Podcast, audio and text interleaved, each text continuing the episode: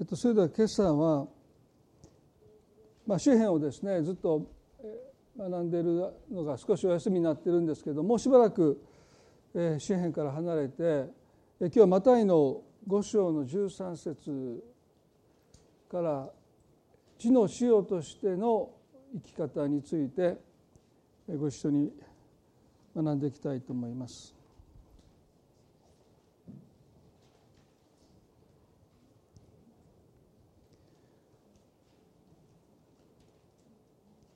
マタイの5章の13節あなた方は地の塩です。もし塩が塩気をなくしたら何によって塩気をつけるのでしょう？もう何の役にも立たず外に捨てられて人々に踏みつけられるだけです。イエスはあなた方は地の塩になりなさいとおっしゃったわけじゃないですね。あなた方は地の塩ですと断定されました。で今日この地の塩としての私たちの生き方について、まあ、2つのポイントでお話できたらなと思うんですけどもちょうどこのインターネットで「地の塩」というふうに検索してますと2010年の同志社大学のチャペルでおそらく語られたメッセージのタイトルが「地の塩」だったんですね。で読んでますと、まあ、あの先生から学生に向けて、まあ、語られている内容の、まあ、最後の奨励の励ましの部分でこのように締めくくられてました。我々自身が今この世の中の中で時代の中でこの場所で日本というところで京都というところで同志社大学という学びの時間空間でそのような関係、まあ、そのような関係っていうのは地の塩として生きるキリスト者としてキリスト者と、まあ、世の関係ですね。そういう関係を築いているかこの聖書の箇所から改めて私たち一人一人の使命課題として示されるのですと。ですから地の塩っていうのはまさに私たちキリスト者にとっての使命、存在意義と言ってもいいかもしれません。イエスはキリスト者の存在意義として、まあ、地の塩として生きていくでこのなぜ塩という言葉を私たちの生き方の象徴としてイエスがお持ちになったかといいますと世の光っていうのはね、まあ、暗闇を照らしていく、まあ、そういう意味では分かりやすいんですけど地の塩っていうのはですねちょっと分かりにくいのかもしれませんけどしかしこの塩には皆さんもよくご存知だと思いますけども、まあ、暴風物が腐っていくのを遅らせる効果がありますね。で塩には殺菌力がないんですよね。まあ、塩の浸透圧、まあ、すなわちこの水分を抜き取っていくという役割がありますよね。ですから昔よくナメクジを見つけて塩を振りかけた記憶がある方は多分一人や二人じゃないと思いますね。見つける度ごとに家に戻って食塩水でナメクジの上にやればもう5分だっていないんですね溶けちゃってね。まさにこの塩の浸透圧によって、まあ、水分が抜き取られる、まあ、ナメクジが水分抜き取り何かの時も80なすごいパーセンテージで水なんですからもう塩なんか振りかけたら本当にもう溶けちゃうですね、まあ、あるいはきゅうりに塩もみしたら、まあ、余分な水分が抜けてですね、まあ、美味しい、まあ、塩漬けになるというかですね、まあ、そういう意味で、まあ、塩にはこの細菌を殺す、まあ、その殺菌力ないですよね。ただ細菌が繁殖しないためにその水を抜き取っていくという役割があります。ま、クリスチャンである私たちもこの世の罪を消し去ることはできないですね。まあ、そんな力は私たちにはありません。でも罪がある一定以上に広がっていくのを、押しとどめるあるいは人が罪を犯すことを思いとどませるというそういう役割が私たちにあるんじゃないかなと思うんですね。前にも言いましたけどある人が人生において間違った選択を選ぼうとするその瞬間に私たちの顔が浮かぶことを願いますよね。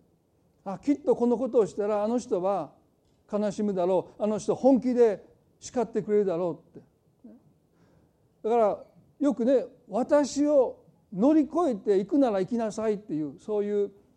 ことがありますよね。もしその道に行こうと思うならばどうぞ私をもう踏みつけて乗り越えて行くなら行きなさいって言って最後の最後にその人の前に立ちはだかっていく存在ですね。まあ、そういう存在でありたいと思います。それが地の塩としてのキリスト者の存在意義ですね。もしイエスがおっしゃいました塩が塩気を失ったら何の役にも立たない。ある人が間違ったことを選ぼうとするときに私たちの顔が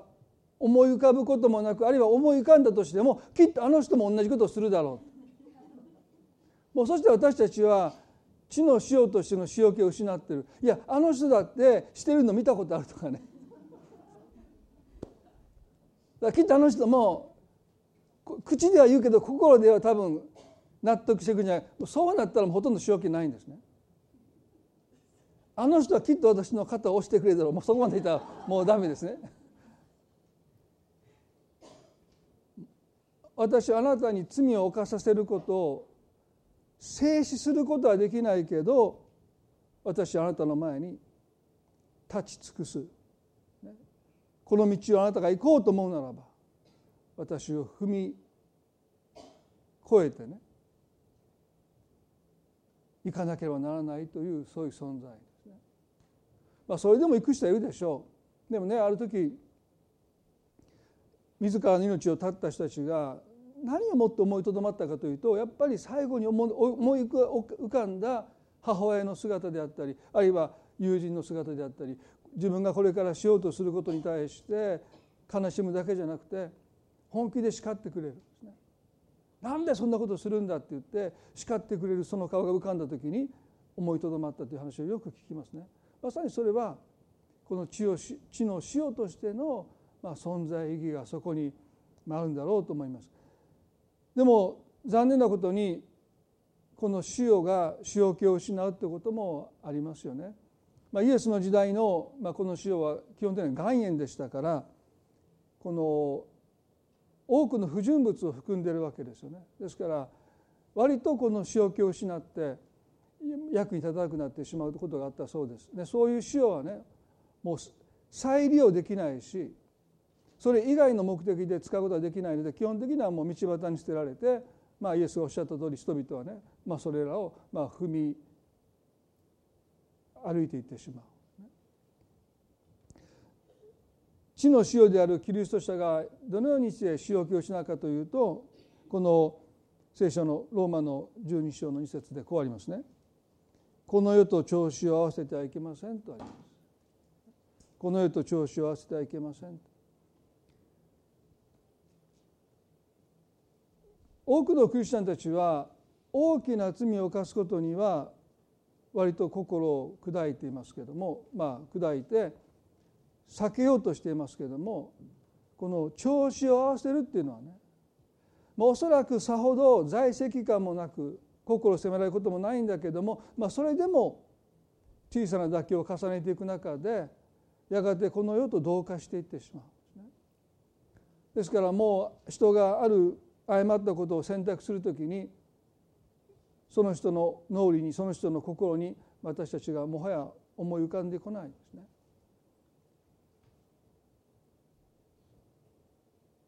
小さな妥協を重ねていくときに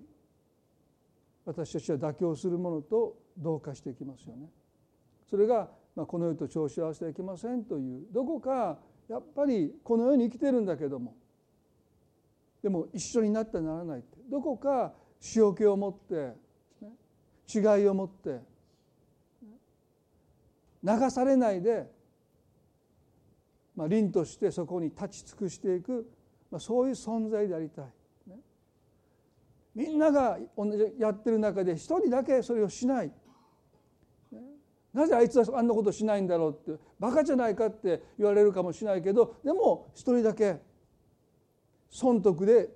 生きないでこのことが神に喜ばれるのか神を悲しめるのかということで。たった一人になってもそこに立ち尽くしていく流されないでそこに立ち尽くしていく、まあ、そういう存在でありたいと思いますよね。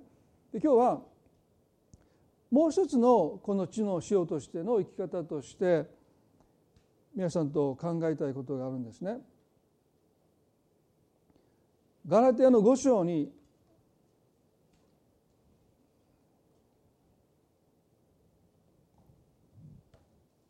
一節と二節。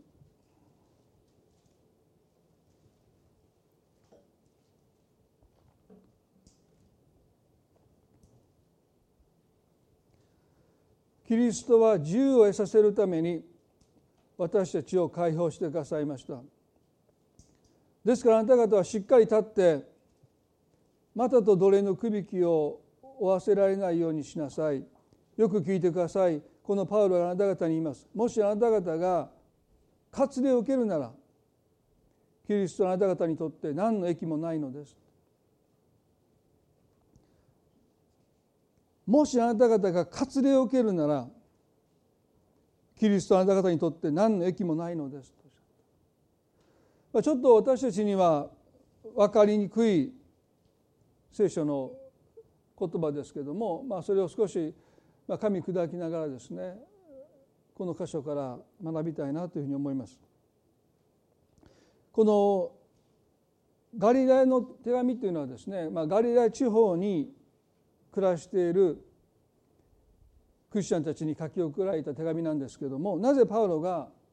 この手紙を書き送ったかといいますと、まあ、このガリラヤ地方の教会にはユダヤ人と、まあ、そうでない違法人、まあ、私たちも含まれますけれどもユダヤ人でない違法人たちが、まあ、共に集っていたわけですよね。で一部のユダヤ人たちが違法人が救われるためにはイエス・キリストを信じる信仰だけでは物足りない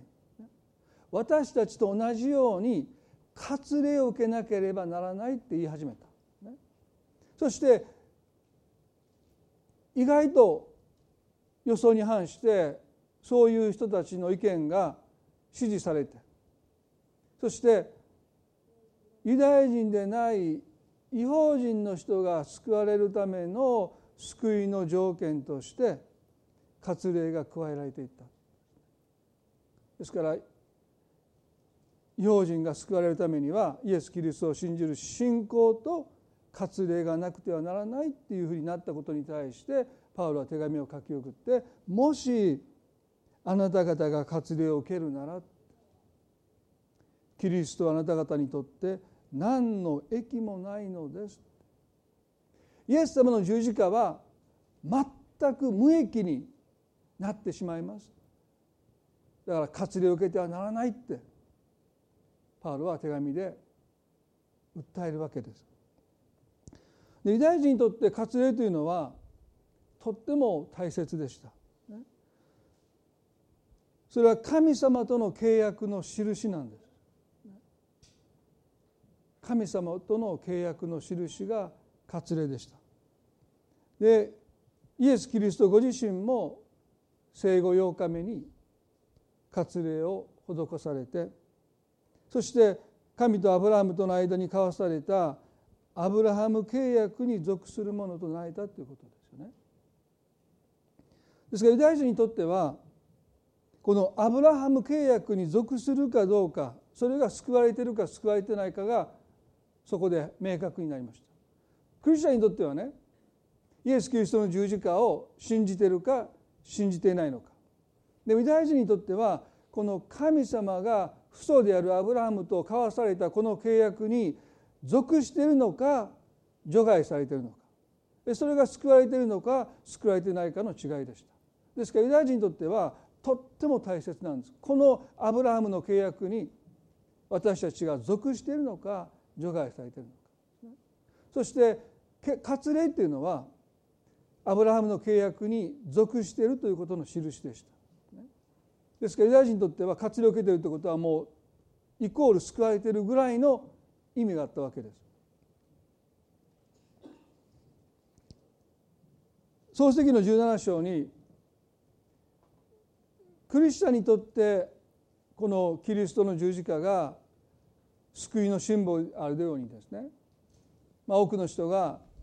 この十字架のネックレスとか、まあ、教会が十字架を掲げるのはまさにイエス・キリストの十字架こそが私たちの救いのシンボルですけれども、まあ、ユダヤ人にとっては十字架は救いのシンボルでありませんね。彼らにとっての救いのシンボルはこのアブラハム契約に属しているか属してないか。それではアブラハム契約ってどういうものかというとこの漱石の17章にこのように書いてます。7節に「私はというのは神様が語ってるんですね。私は私の契約を私とあなたとの間にそしてあなたの後のあなたの子孫との間に世々にわたる永遠の契約として立てる、まあ、なぜ新約聖書旧約まあ約という言葉が使われるかというとここは契約の意味ですよね。神様はアブラハムと契約を立てられた。どういう契約かと言いますと次ですね。私があなたの神あなたの子孫の神となるためであるとおっしゃった。簡単に言いますとアブラハム契約とはこの天地万物を作りになった神があなた方の神になるというシンプルな内容なんですね。たったそれだけなんです。私があなたの神になりますよと神様がアブラハムにおっしゃった。でも救いの本質はここにあるんですね。すなわち誰が私たちの神なのかということ。最も大切なことですよね。まあ、日本には八百万の神というですねもう800万の神がいるとまあそんな数えた人はいないと思いますけれどももうある人の家にはですね神棚があったり仏壇があってもいろんなもうお札が貼ってあったりですねもういろんな神様がちゃんぽんですね。で神様ってまあ多くの人は口にしますから人が神様って口にする時に誰に向かって言ってるのかというのが大切です。神様というその呼び名が大切じゃなくて一体誰に向かって神様と言ってるのか。でほとんどの人は神様って言うんだけどそれが誰なのかよく分かんない。もし皆さんが人生の中で行き詰まって窮地に陥ってどうしても人の手ではどうにもならないもう神様以外この状況から私を救うことができないというその窮地に立ってね皆さんが誰かよくわからないけどもう人には頼れないので神様助けてくださいって天に向かって叫んだとしますね。誰かが聞いて矢をよろずもいるんだから誰かが答えてくださると思って神様って言って何だって答えた時ですねまあ旧約聖書の中でも新約でもですね「主よあなたはどなたですか?」ってパウロは尋ねていることもありますのでもし皆さんが「もう神様助けて」って言って「何だ?」って言って「あなたはどなたですか?」ってもし聞いたとしますよねそしたらその声の主がですねトイレの神様だもう言われたらもうそれで終わりですよ。ね、便器が詰めた時やったらいいですけど皆さん本当に困った時にトイレの神様が出てきてもどうするんですか？ねまあこれちょっと言い過ぎですけどね。でも大切なことは私たちが「神様」って叫ぶ時に誰が答えてくださるかです。誰が責任を持って答えてくださるのか。神様アブラハムと私が責任を持ってあなたの神になるっておっしゃってくださった。まさにこれが救いなんですよ。天地万物の神が私たちの神として私たちの人生に責任を持ってくださるということ。それがアブラムと交わされた契約でした、ね、そしてその契約の印として神は割礼を受けなさいとおっしゃった。それが17章の13節でね。私の契約は永遠の契約としてあなた方の肉の上に記されなければならないとおっしゃった。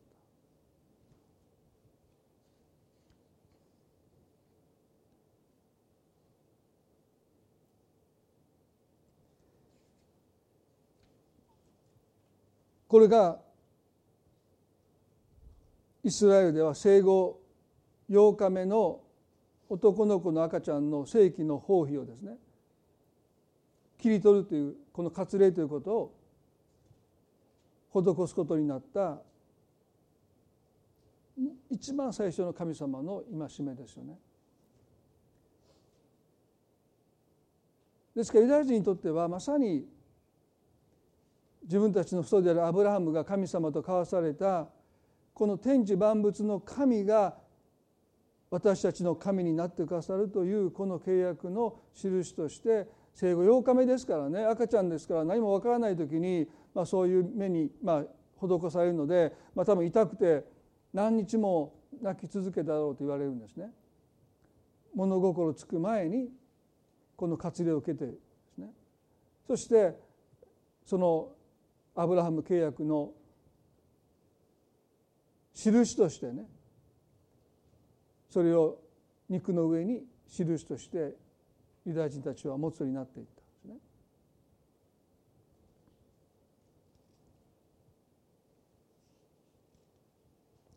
でも問題は割礼というのはあくまでも印でした。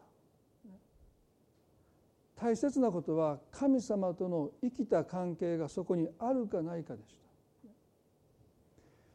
皆さん今日私たちにとってこの割礼はほぼ洗礼と同じ意味はありますよね。でもね洗礼だって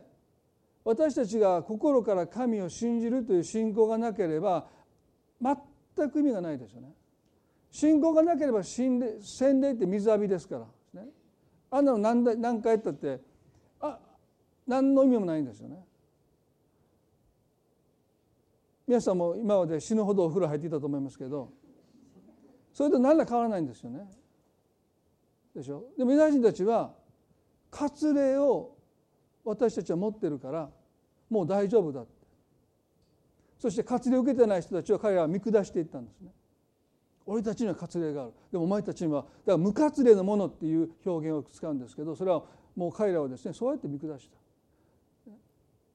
でも彼らの割礼には全く意味がありませんでした。信仰がない人が洗礼を受けるのとは全く同じです。ただ水に浸かっただけです。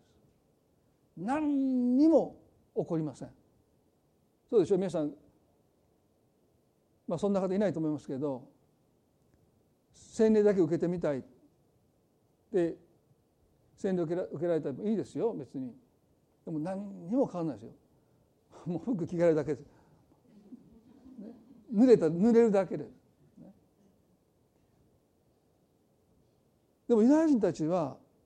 そんな私たちにとっては意味のない水浴びをね救われた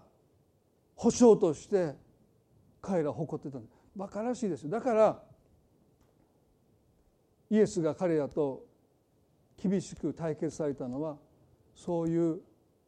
誇りを彼らが持っていたことに対してキリストは厳しく接しられましたよね。聖書の中に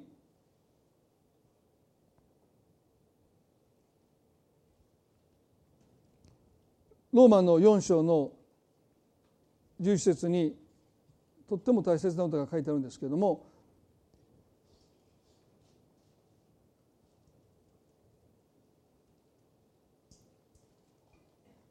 神様がこのアブラハムと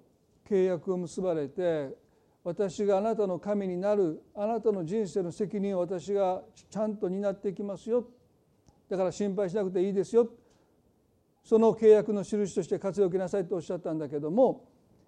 このローマの4の11にこうあるんですね。彼はというのはアブラハムですね。割礼を受けていない時信仰によって義と認められたことの勝因として割礼という印を受けたのです。それは彼が活利を受けないままで信じて義と認められる全ての人の父となりまた活例のある者の父となるためですと書いてます。アブラハムという人が神様の目に義とされた神様の目に正しいものとされたすなわち救われたのは活利を受けたからではなくてただ信仰を持って神を信じたからだって書いてます。でその後に活利を受けてるんですね。ここで聖書何を私たちに言おうとしてるのかそれは私たちが救われるために何が必要なのかそれはただただ神を信じる信仰だけだって言うんです。私たちにとってはそんなこと当然だと思うかもしれない、活用を受けたことないので。でもユダヤ人からしたら今まで自分たちが救いの保証としてより頼んできた活例を受けていることをよりどころとしてきたそういうものなんて全く無関係であって大切なのは神を信じる信仰だって言われた。その時彼らは非常に動揺したと思いますよ。今までより頼んできたものに何の価値もないって言われるわけです。皆さんが人生できてきていろんなものをよりどころとしてきてこられたと思うんです。私にはこれがある。そういうものによって私たちは自分を支えてきた。それをよりどころとして生きてきた。でもある時そういうものが全く役に立たないっていう経験をします。今まで誇ってきたものが何の役にも立たない。その時多くの人は動揺します。非常に不安定になって。これから何を信頼して何に頼って生きてればいいのか分からなくなっているユダヤ人たちにしては割礼なんて価値がないと言われたら彼は何により頼んで問題がある時に本当に神様が私を見捨てないのか。その保証はもうないんですよね。割礼意味がないって言われたら何をもってして大丈夫だって自分に言い聞かせるのかそういうものを彼らは割礼を失ったらもはや何も持たなかったんですね。だからもう割礼を受けてるってことに彼らはしがみつくんです。これさえあれば大丈夫だって言い聞かせてるんです、ね、でも聖書は私たちにとってなくてはならないのはイエス・キリストを信じる信仰だけだって。なぜそんなことを言うんでしょうか。それは割礼がやがて彼らの肉の誇りになっていきましたそして割礼さえあれば極端には神様なんていらないってなっちゃったんです。本末転倒ですよね。割礼さえあればもう神様なんていらない。そしてユダヤ人たちは割礼を受けていることだけで安心して神様から離れていきました。ですからねイエス・キリストがこの世に来てくださった時にイエス・キリストを彼らは拒んだんですよね。それはそもそも神との関係がもうなくなっていたから。神の御子が来られた時に彼らは違和感を感じた。誰だこの人って。イエス言いましたよ。もしあなた方が私を見てるならば父も見てるんだ私と父は一つだっておっしゃった。でも彼らは神様なんか見てなかったので神様に背を向けてきたのでイエスを見てもそこに父なる神を見ることなかった。それどころかイエスに対して嫉妬しイエスに対して怒りを覚えて最終的にはイエスを殺してしまった。なんでこんなことが起こったのかそれは彼らが全然神の方を見てなかったからですよね。割礼があればもう大丈夫だって。皆さん私たちにとって地の塩でありながら塩気を失ってしまうのは肉を誇りとするときにもはや私たちはクリスチャンとしての違いを失っていくんですね。皆さん今何をよりどころとして信仰生活を送っておられますか？困難がある時に大丈夫だって言い切れる根拠は何ですか？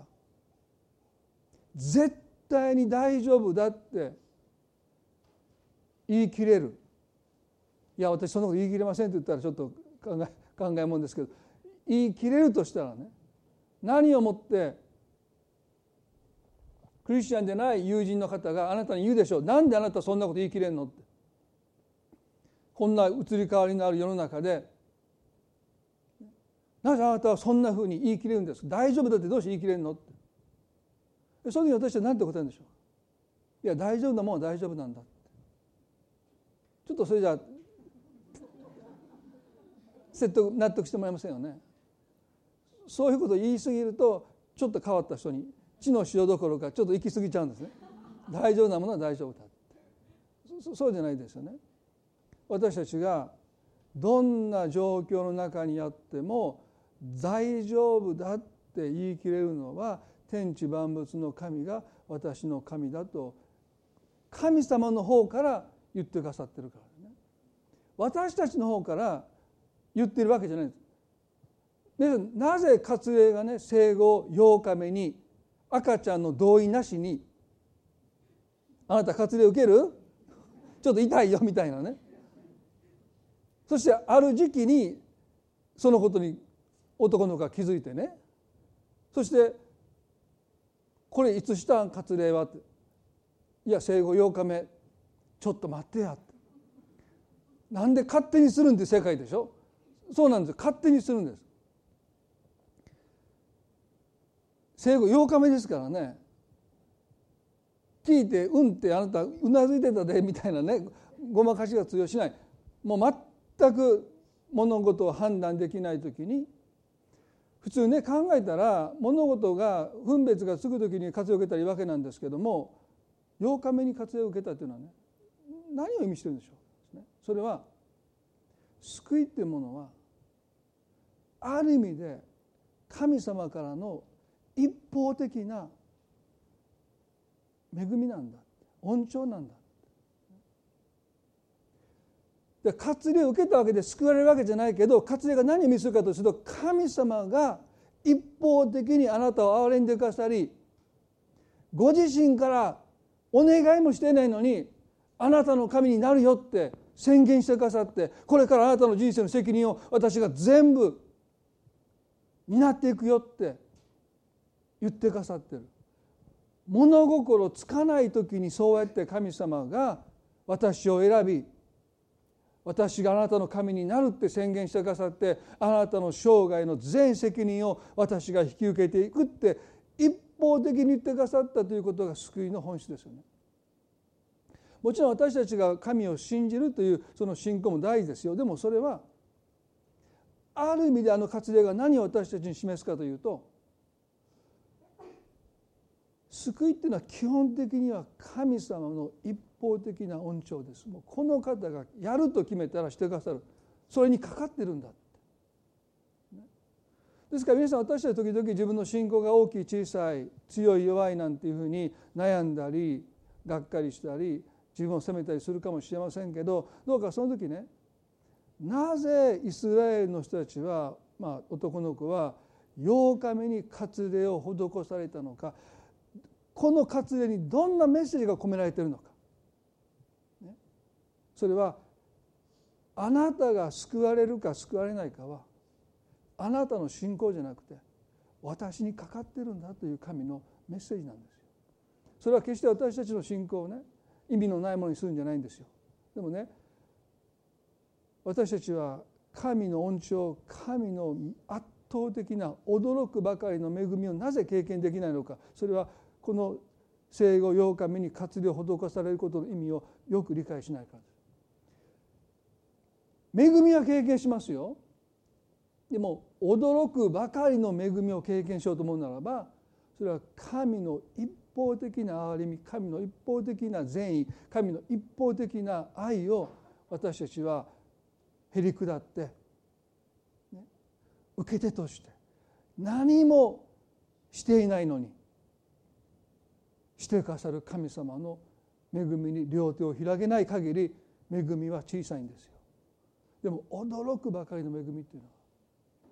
まさに受けている私たちがあの生後8日目の赤ちゃんが何もわからないで活用を施されるようにあなたはアブラハムの契約に属するんですよという活用を施される。ように神様は私たちに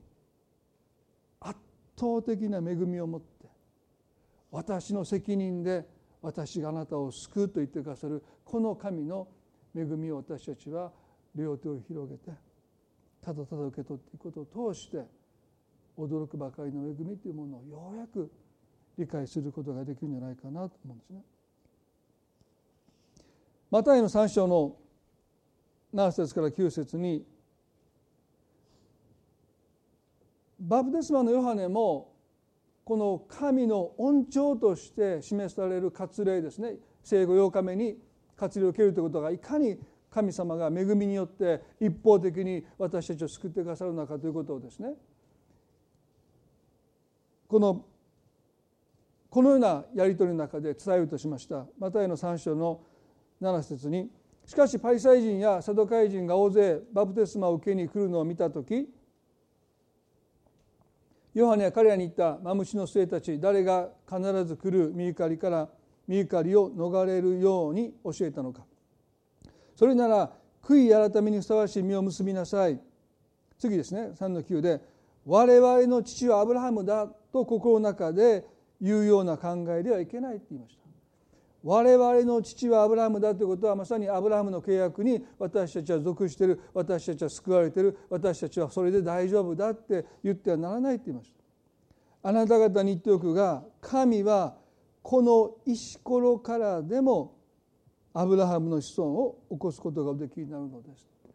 まあ当時超過激な発言ですね。ユダヤ人にとって割礼は命に勝る大切なものでしょう活動を受けてるってことがもう全てでした、ね、でもバプテスマヨハネはこの石ころからでもってアブラハムの子孫を起こすことができるんだ。この石ころって何でしょうか？これは私たち異邦人を指してるんですねすなわち割礼を受けていたイスラエルの人と違法人の違いが何かということをパウロはこう言います。彼らは神様から祝福を受けるための資格を持っている人たち。で私たちは神様から祝福を受ける資格を持ってない人。それが割礼と無割礼の違いです。で彼らはやっぱりそれなりのものを持ってたんだ。立法を持ってたし救い主イエス・キリストもユダヤ人として来られたし、そして彼らはそのために代価を払い続けてきた、でも用心なら私たちは立法もないし神様約束も持ってないし神様私たちに一度だって約束しませんでしたよ。旧約聖書読んでください。日本人がそこに入ってませんね。で私たちは神様の約束から除外されてた。前にも言いましたよね。それがどういうことかというとまあもう繰り返し使うイラストレーションですけれども皆さんがね保険の契約をまあ病気でいいですよね。医療保険に入っててで契約にサインしてハンコもして月々の保険料も払ってます。で病気になりました。電話をして、ね、医者の診断書を送付すればですね支払った分のまあ治療費が保険金として払われるわけですよね。でまあ前にも一緒私医療保険まだ入ってないんですね。入ろうと思いますけど。で私が病気しました。治療費支払いました。それを至る所の保険会社に送りつけます。でもどっから1円も出ませんよね。もう契約しません。生命保険入ってますよね。あのマンションローンあるので。だから死んだら家族はマンションあのものになるのでそれでも十分かなと思って。いい。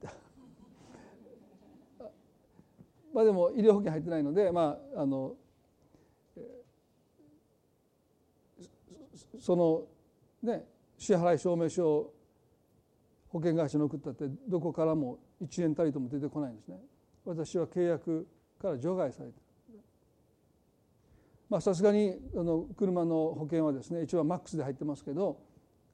でももう例えば自賠責にも入らないで任意保険にも入らないで一内一を時速200キロで走るような生き方ですよね。もう万が一のことがあったらですね誰も責任を負ってくれない。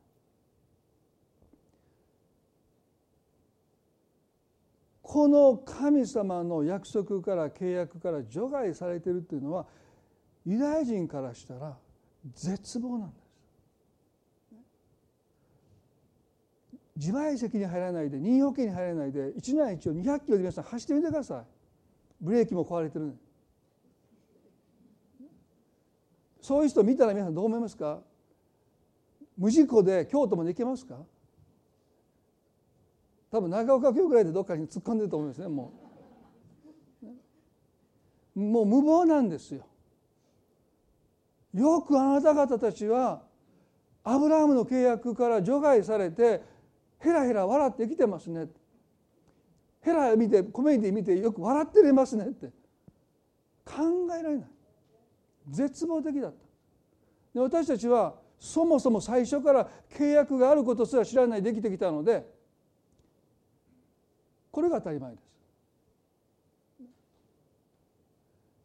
でも神は私たちをその契約に加えてくださった私たちを救う義務もないし私たちの人生に責任を負う義務もないし私たちが祈った時に応える義務もないけどただただ憐れみによって恵みによってその代価すら月々の支払いもしてこなかった私たちがイエス・キリストが代わりに十字架の上でご自分の命を代価として支払ってくださることによって私たちもその契約に入れてくださったそれが新約です。割礼によって入れられるんじゃなくてイエス・キリストを信じる信仰によってこの契約に入れていただいたそれが新約聖書でしょ。この契約とはこの天地万物の神があなたに向かって私があなたの神になるからもう大丈夫だ私があなたの人生にちゃんと責任を負いますよってそう言ってくださる私たちはそのことの印として洗礼を受けるわけですよね。皆さん最後にガラティアの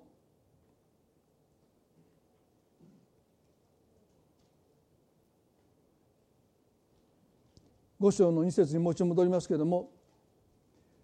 よく聞いてください。このパウロがあなたに言います。もしあなたが割礼を受けるならキリストはあなた方にとって何の益もないのですと。もしあなたが割礼を受けるならすなわちもしあなたが十字架以外のものを肉の誇りとしてよりどころとして持とうとするならば2つ同時に持てませんよって一つを手放すんですよキリストの十字架を無益にするんですよって言いました。皆さん私たちにとって大切なことは、ね、肉の誇りを一つ一つ手放していくということですね。パウロという人はもう時間がありませんのでピリピの三章の中でですね私にも誇るものがあると言いました彼も8日目に洗礼を受けそしてイスラエル民族に属しベニヤミン生粋のヘブル人で立法についたパリサビ人熱心さによって教会迫害した立法による義ならば非難されるとかないって私たちにとってここの彼が言ってることはピンとこないんですけどユダヤ人から来た彼はエリート中のエリート中のエリートです。もし神がたった一人の人しか救わないと言った時に最優力の候補として挙げられるのがパウロですよね。だからもうエリート中のエリート中のエリートもし皆さんこの中でね神様一人しか救えないごめんなさいボートが浮き輪が一つしかないから最もふさわしい人って言った時にはいと手が挙げれる人がパウロですよ。もし皆さん僕ここでね周りを見渡してこの中で神が一人しか救わないとしたら誰がふさわしいですかって言って自分から手を挙げれる人は相当な人ですね。もう挙げる人いないでしょ分かんないけど間違いなく私ですって彼はこう言ってるんですよだからでもねそう言った時にまあここで皆さん例えばねもうどなたでもいいですよ手を挙げた時にみんなが「ああなるほどやっぱりあの人やな」っていう人は多分ここにいないと思うんですね。でパウロの場合はみんなが納得したんです。ああパウロだったら神が一人しか救わないって言った時にあ臆することなく手を挙げてもみんながああなるほどなって納得したのがパウロでした。それだけ彼は、ね、ユダヤ人の中でもエリート中のエリートの中のエリートの中のエリートですよ。でね彼はね私にも誇るものがあるってちょっと控えめだとあんた誇るものいっぱいあるやんってねあるあるぐらい持ってる人なんですね。まあ、昔あの PTA 会長してる時ですねその時々その肩書きをですねあの皆さんこう言う時があるんですね。まあ、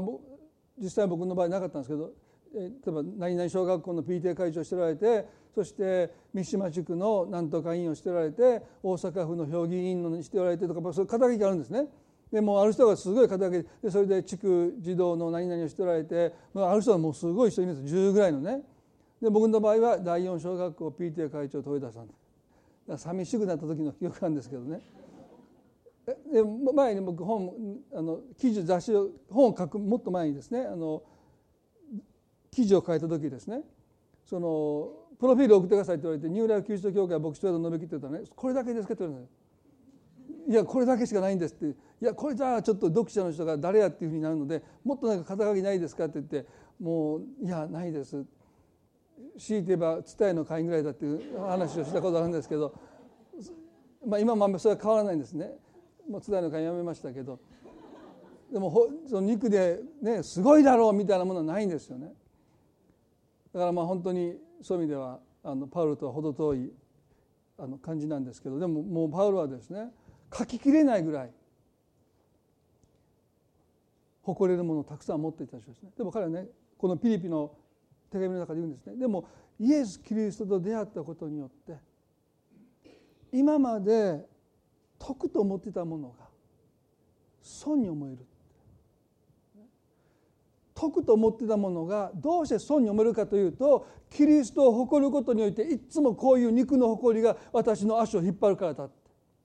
気が付いたらやっぱり自慢してる。気が付いたらやっぱりイエス・キリストに頼るんじゃなくて自分が活用を受けてる。イスラエル人だ、ね、ベニヤミン人だ。パリサイ派の宗教の厳格なグループに属してる。でそんなことに頼ってる自分があってこんなもの最初からなかった方が良かったって。石ころの方が良かったって、まあ、彼が言ったらちょっと私たち石ころの違法人はですねちょっと腹立ちますけどね。逆の立場で言いたいですよね。もう超エリートで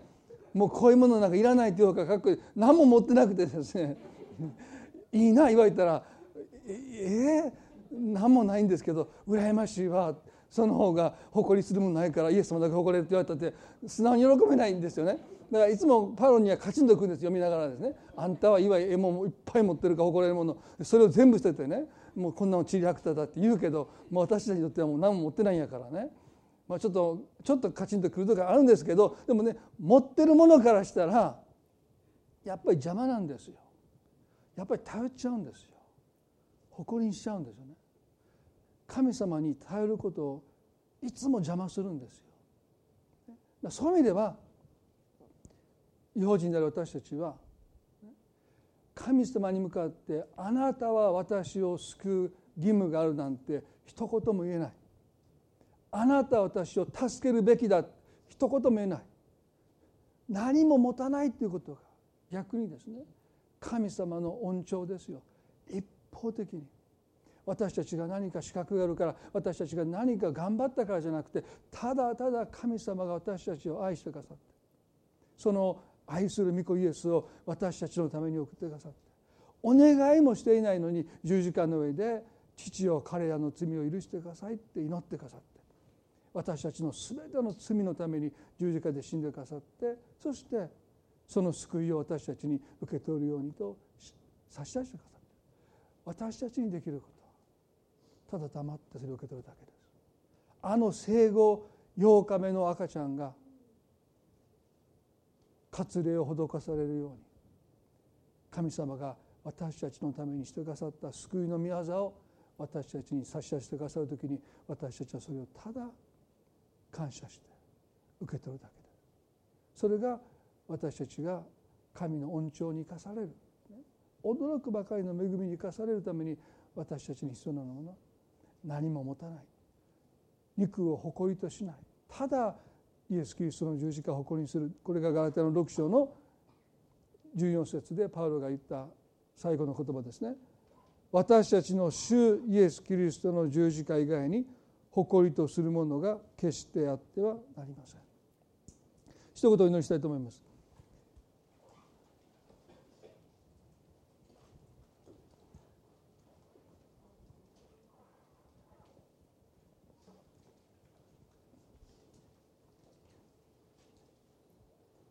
恵み深い天の主の神様今日私たちは聖書における救いとは何かキリスト教の救いとは何か。それはこの天地万物を救いになった神が私たちの神になってくださる。それにつきます。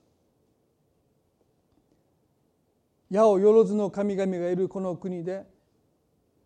神様は誰を指しているのか。私たちが神様と叫ぶ時に誰が答えてくださるのか？誰が私たちの祈りを聞いていてくださっているのか？誰が私たちの苦しみを悲しみを見ていてくださるのか？誰が私たちの人生の最終責任を負ってくださるのか？天と地を作られた唯一まことの神が私たちの神としてくださる。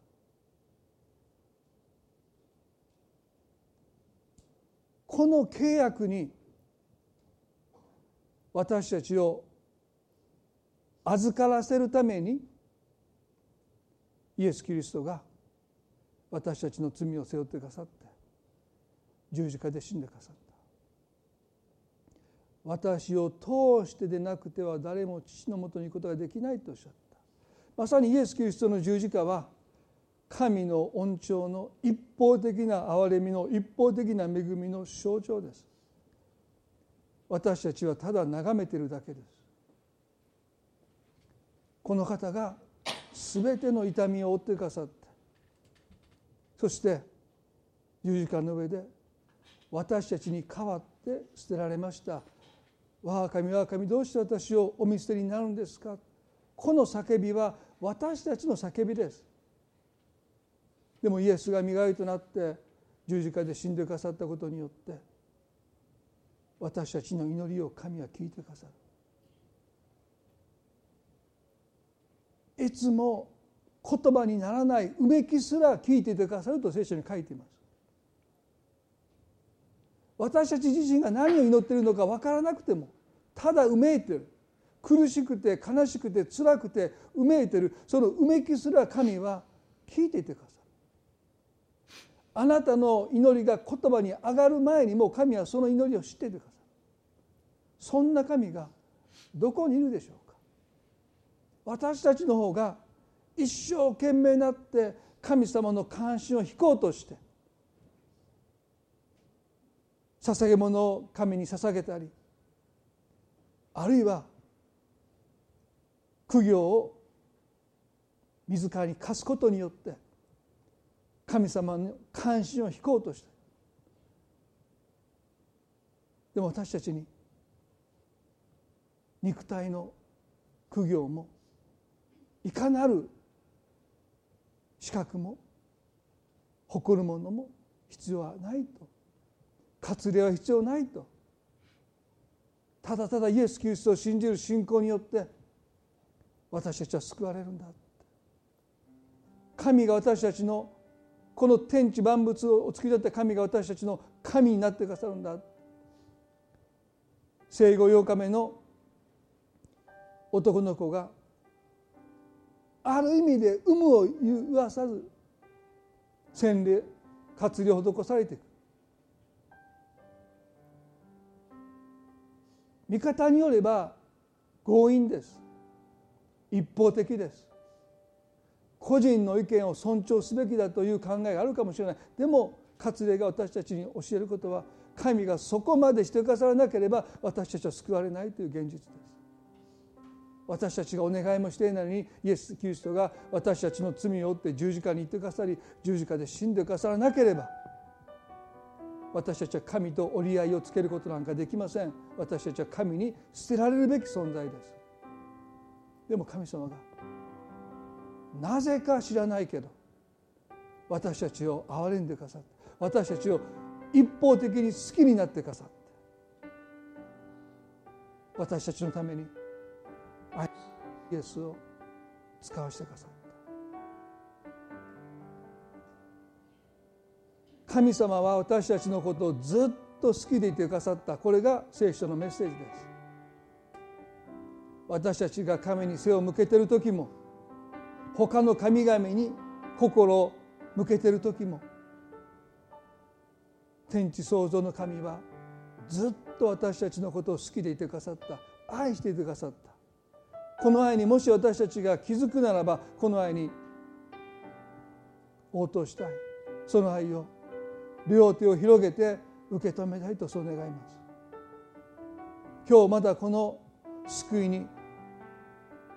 扱っておられない方がいるならば神はあなたをずっと愛してこられました。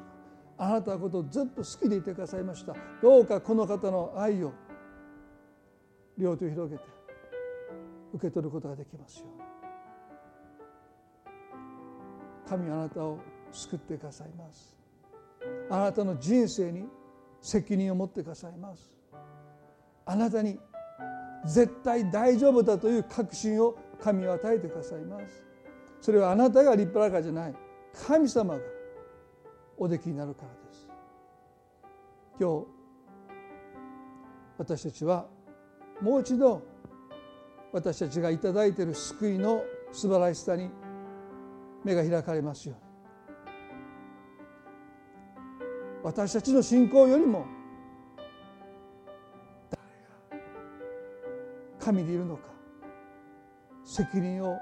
引き受けてくださっているのか。そのことが最も大切です。あなたにいつも目を留めながら肉を誇りとしないでただキリストの十字架のキリストを誇りとして生きる私たちでありますように。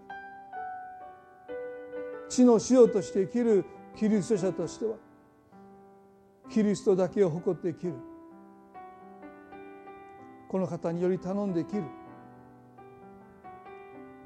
そのような生き方をますます私たちができますように主をどうぞ助けてください。今日この礼拝を感謝します。あなたが私たちに語りかけてくださっていること。この一週間悩みの中で多くの気づきを与えてくださること。を信じ期待いたします。集われているお人々の上にまたそのご家族一人一人の上に神様の祝福が等しくありますように感謝を持って愛する主イエスキリストの皆によってこの祈りを見舞いにお捧げいたします。それではどうぞ皆さん立ち上がっていただいて最後に賛美を捧げたいと思います。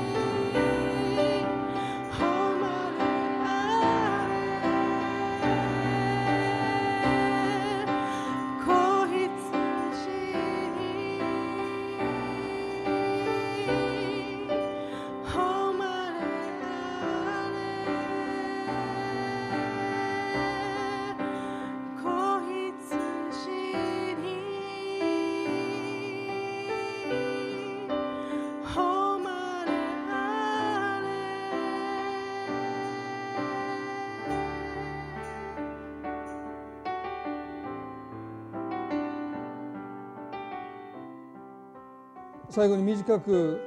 お祈りしたいと思います。どうぞ目を閉じていただいて。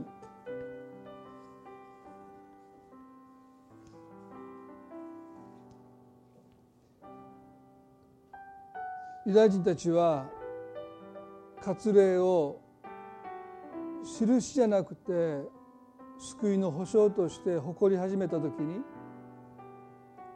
神様が見えなくなってきました。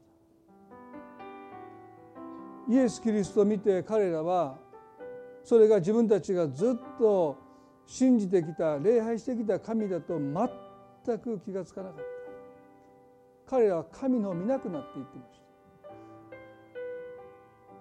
私たちにも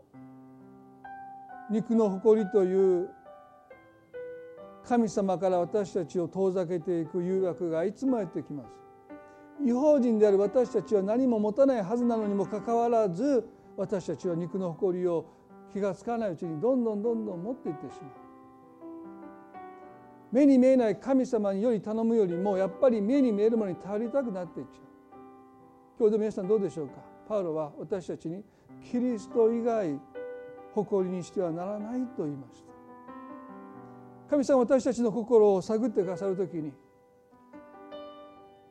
人生のどんな境遇においても絶対大丈夫だと言い切れるのはイエス・キリストが私の誇りになっているからでしょうか。それ以外のものを誇りとして思っている時に私たちは言い切れなくなっていきます。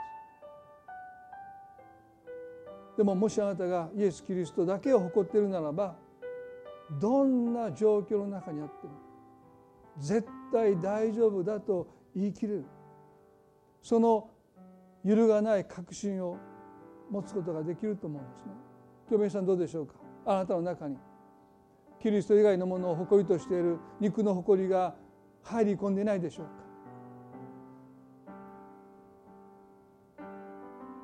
もし肉の誇りが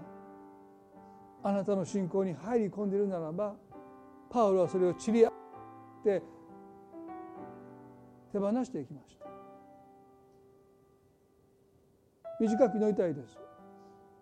もしあなたの中にそのようなものが入り込んでいるなってことに気がつかされたら主よどうぞ私はあなただけを誇りとしてもう一度生きていくことができますように。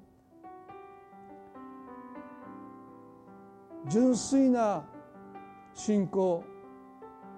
塩気を保っている信仰もう一度私に与えてください。祈りたいです。神様塩が塩気を失ったらもう役に立たない。私たちの信仰に不純物肉の誇りが入ってくるならばもうそれは純粋な信仰でなくなっていきます。神様を神様が見えなくなっていきます。私たちが頼っているのはもはや目に見えるものだけです。何年信仰してきたかどんな教会に行ってるか今までどれだけ忠実に歩んできたのかそんなものが私たちの頼りになって誇りになっていきます。でも誇る者はイエス・キリストを誇りなさい。今日神様もう一度私たちの信仰にこの純粋さを取り戻させてください。十字架のキリストだけを誇って生きる私たち一人一人でありますように。神様今日この祈りを私たちは心からあなたに捧げます。地の塩としてそれぞれ置かれた場所で私たちが生きていくことができますように。神様この礼拝を感謝しますこの祈りを愛する主イエスキリストの皆によって御前にお捧げいたします。それではどうぞ互いに挨拶を持って礼拝を終わっていきたいと思います。